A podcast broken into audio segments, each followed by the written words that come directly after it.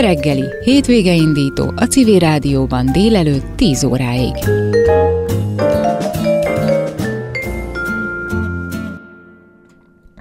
A világ legjobb fényfestői versenyeznek Pécset a Zsolnai Light Art nemzetközi festőverseny, fényfestőversenyen.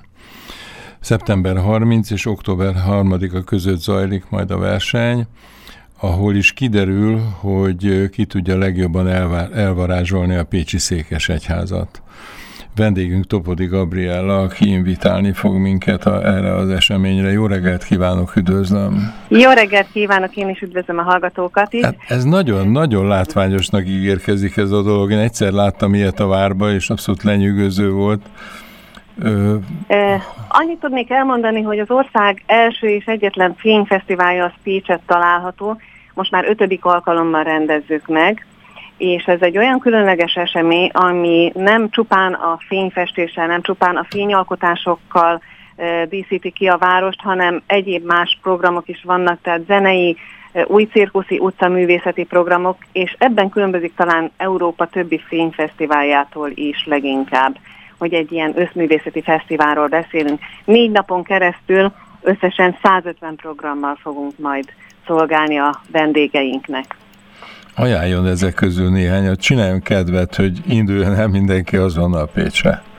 Nagyszerű, megpróbálom visszaadni, bár igazából ezt így telefonon keresztül nagyon nehéz.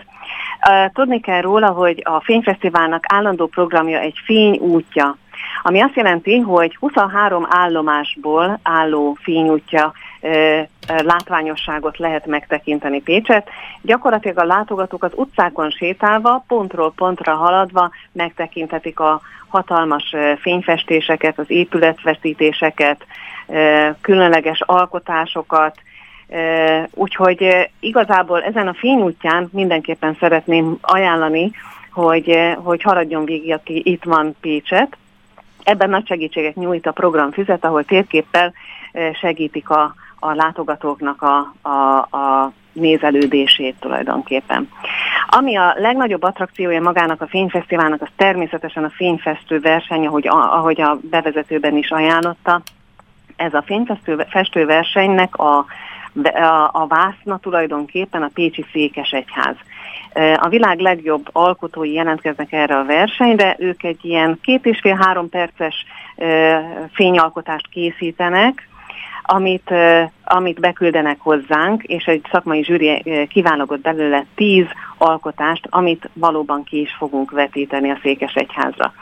Egy szakmai zsűri, egy öttagú szakmai zsűri fogja kiválasztani, hogy ki a fődíjas, és a fődíj 5000 euró lesz, Egyébként, aki bejutott már a döntőbe, ők mindenki 1000-1000 euró díjban részesül, tehát ez már egy megtiszteltetés, hogy kivetítjük az alkotást, illetve hogy kap egy ilyen tiszteletdíjat, a fődíj az 5000 euró. Ezen kívül van még egy közönségdíjunk is, tehát a közönség is szavazhat, hogy melyik, tetszik a, melyik alkotás tetszik a legjobban, és a közönség díjas alkotás az pedig kap egy lehetőséget, hogy a következő fényfesztiválon egy saját installációt, egy saját külön helyszínen megvalósítson. Mondja, a rendezvények látogatásának vannak-e feltételei például a vírushelyzet miatt? Természetesen egy picit felülírta a mi, mi fesztiválunkat is a, a Covid helyzet, úgyhogy megpróbálunk igyekezni minden tekintetben az előírásoknak megfelelni. Az utcacirkuszi és a, az új színházi műveket mindent megpróbáltunk olyan helyszínekre beterelni, kisebb udvarokba, belső terekbe, ahol ellenőrzött körülmények között lehet látogatni. Oltottsági igazolvány ellenében az infopontjainkon lehet váltani karszalagot, amivel minden helyszín megtekinthető ingyenesen. Illetve van egy plusz karszalagunk, ami a fényútja extra helyszíneire nyújt belépőt. Ez egy belépődíjas karszalag, viszont ennek ellenében plusz öt alkotást lehet megnézni a városban, amik, amik pénzdíjasok. Mondja, aki nem tud részt venni az egész fesztiválon, annak melyik napot ajánlja, hogyha mondjuk csak valaki egy, egy napra tud elmenni Pécsre?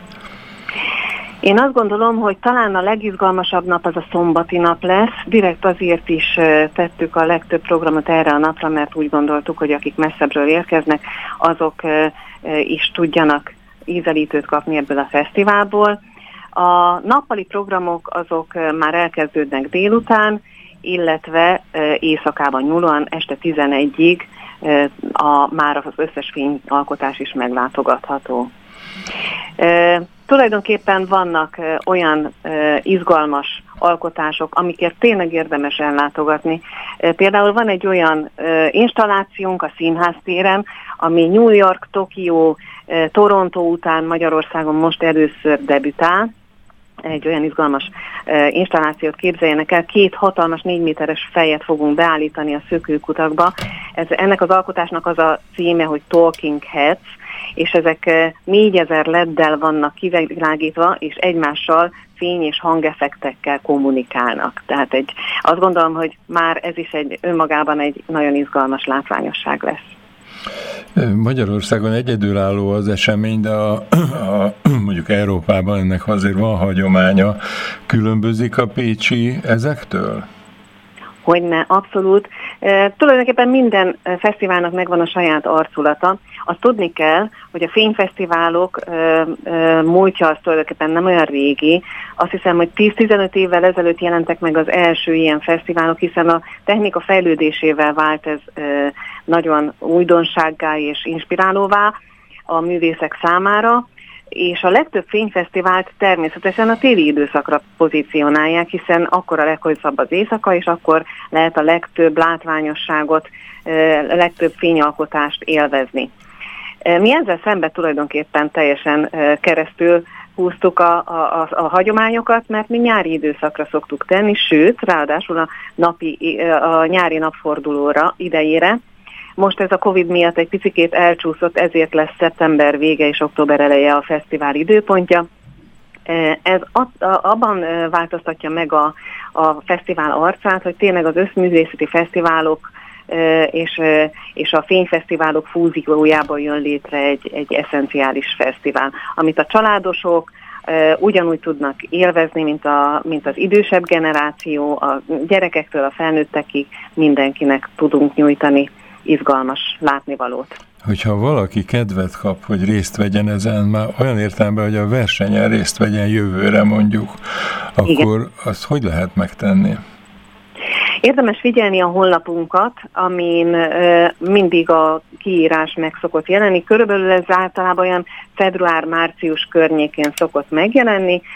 Ezt a fényfestő művészeknek van egy ilyen feliratkozó rendszere is, ahol ki is szoktuk küldeni. Ők egymás között is meg szokták osztani, tehát nagyon gyorsan körbe ér a világba, és Ausztráliától Brazíliáig nagyon-nagyon sok helyről jelentkeznek művészek erre a versenyre. Ebben a, ezen a honlapon mindenféle technikai információ is megtalálható.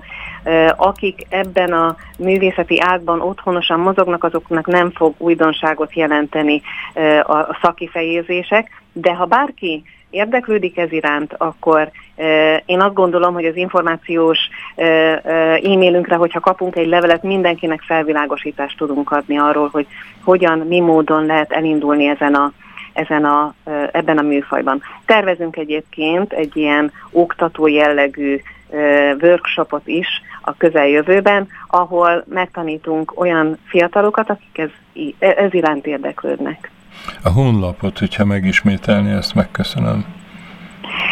www.fényfesztivál.hu Tehát nagyon egyszerű a, a honlapunk. Ezen, ezen a, keresztül, és van természetesen egy Facebook oldalunk is, ahol szintén aktuális információkkal mindig szolgálunk, illetve érdemes figyelni a YouTube csatornánkat is, ahol korábbi alkotásokat is meg lehet tekintetni, amit, amit ugye a Székesegyházra már e, kivetítettünk, programjainkról összefoglalókat, aftermovie-kat találnak, a, hogy korábban hogyan zajlottak ezek a rendezvények, úgyhogy szerintem aki szeretne e, utána érdekelni, biztos, hogy az interneten talál erre forrást. Köszönöm szépen, és jó időt kívánunk a fesztivál idejére, mert azt hiszem arra szükség lesz. Nagyon szépen köszönjük, és mindenkit várunk szeretettel Pécsre, idén is Pécs lesz az ország fénypontja ebben az időszakban, úgyhogy érdemes ellátogatni hozzánk. Köszönjük, viszont hallásra!